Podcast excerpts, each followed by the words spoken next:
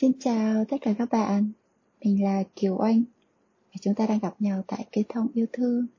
Rất vui và biết ơn các bạn đã ở đây và lắng nghe mình chia sẻ. Hôm nay là tập đầu tiên và chúng ta sẽ cùng nói về một chủ đề đó là lắng nghe. Thông qua trải nghiệm cuộc sống và những câu chuyện của khách hàng mà mình được tiếp xúc á, thì mình nhận thấy có một vấn đề rất chung đó là ai cũng có cho mình ít nhất là một mối quan hệ xung đột. Đó có thể đến từ vợ, chồng, con cái, bố mẹ, đồng nghiệp, bạn bè, hoặc là ngay là với chính bản thân mình. Thì mình thường nhận được những thắc mắc đó là, tại sao người đó lại không hiểu? Tại sao người đó lại hành xử như thế? Và rồi chúng ta bị mắc kẹt trong cái mớ bòng bong của rối ren và không làm sao để thoát ra được.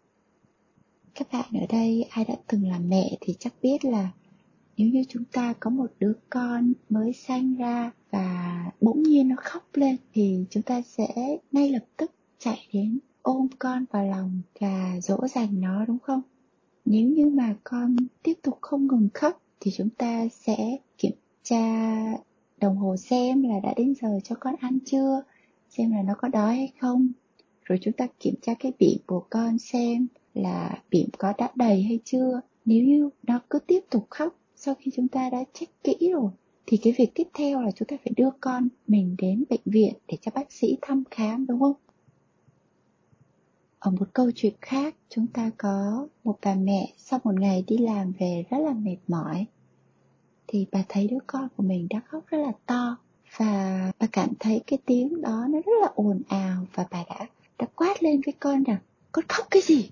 Tại sao con lại khóc? Con có biết là mẹ đi làm về rất là mệt mỏi không? Và đứa con đã ngừng khóc. Tuy nhiên nó vô cùng sợ. Vậy thì chúng ta thấy được gì qua hai câu chuyện này? Chúng ta là ai trong hai bức chân dung bà mẹ này? Chúng ta là người mẹ đầu tiên vô cùng quan tâm và lo lắng cho con của mình, hay chúng ta là người mẹ thứ hai chỉ quan tâm đến bản thân mình? Vậy điều gì làm nên sự khác biệt giữa hai bà mẹ này? Đó chính là tình yêu thương và sự thấu hiểu. Nếu như bà mẹ đầu tiên chỉ có tình yêu thôi, thì khi thấy con khóc, bà sẽ dỗ dành con, dỗ hoài dỗ hoài, và bà mong chờ rằng con bà sẽ nín khóc. Tuy nhiên, nếu mà nó cứ tiếp tục khóc thì bà sẽ chỉ làm duy nhất một việc, đó là tiếp tục dỗ dành con và mong rằng con sẽ nín khóc. Tuy nhiên nếu như bạn đặt thêm một sự thấu hiểu vào, đó là trước đây bạn đã được chỉ dạy rằng là nếu như con nít nó khóc thì nó sẽ có những tình huống xảy ra, ví dụ như là nó đói này, hay là nó bị đau này, hay là nó bị khó chịu này, đó thì bà sẽ dùng cái năng lực của mình, cái sự hiểu biết của mình để bà kiểm tra xem những cái tình huống nào có thể xảy ra cho con. Và nếu như những cái đó bà đã kiểm tra xong rồi thì bà sẽ cần phải nghĩ ra một cái nữa. Đó là bà phải đưa nó đến bác sĩ, tại vì nó vẫn tiếp tục khóc thì đâu đó ở bên trong nó có những cái nỗi đau nào đó mà bà không thể biết được, bà không thể nhìn thấy được. Vậy thì nếu như chúng ta đang có một mối quan hệ xung đột nào đó, thì hãy hỏi mình rằng, chúng ta đã đặt đủ tình yêu thương và sự thấu hiểu vào đó hay chưa?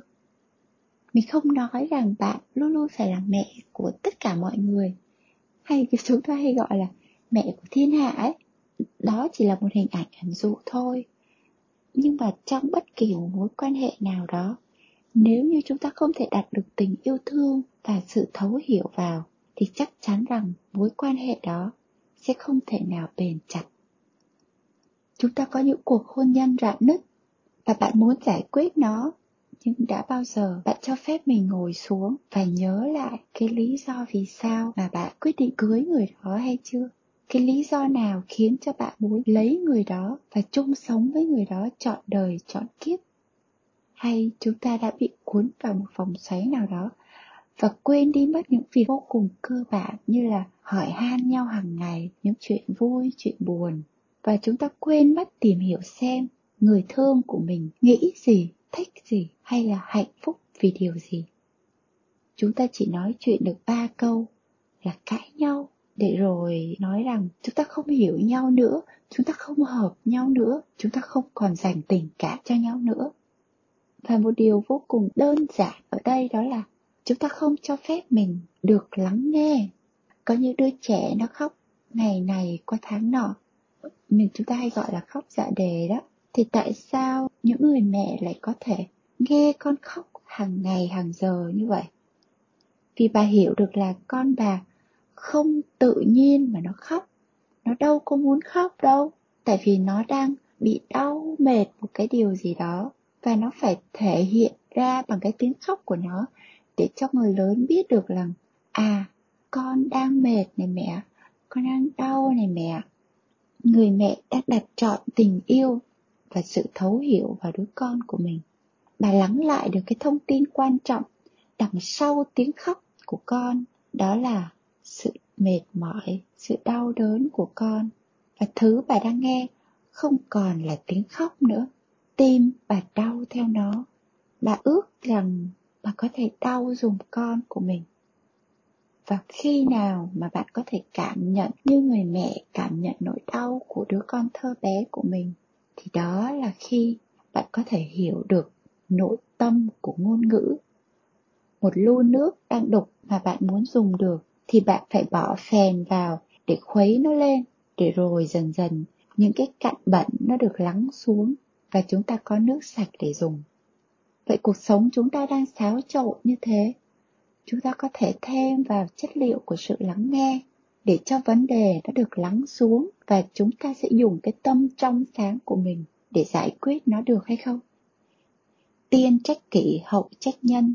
Trong bất kỳ một mối quan hệ nào đừng trách là họ phụ mình, mà hãy hỏi chính bản thân mình rằng, mình đã đủ tốt để họ ở lại hay chưa?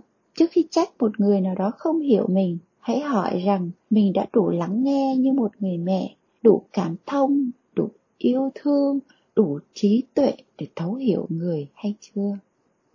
Trong hôn nhân, chúng ta chỉ nghe thôi thì đó chỉ là một mặt của vấn đề đó chỉ là bề nổi của một tảng băng chìm mà thôi. Hãy biết lắng lại cái ẩn ý đằng sau của ngôn ngữ, cử chỉ, hành vi của người khác.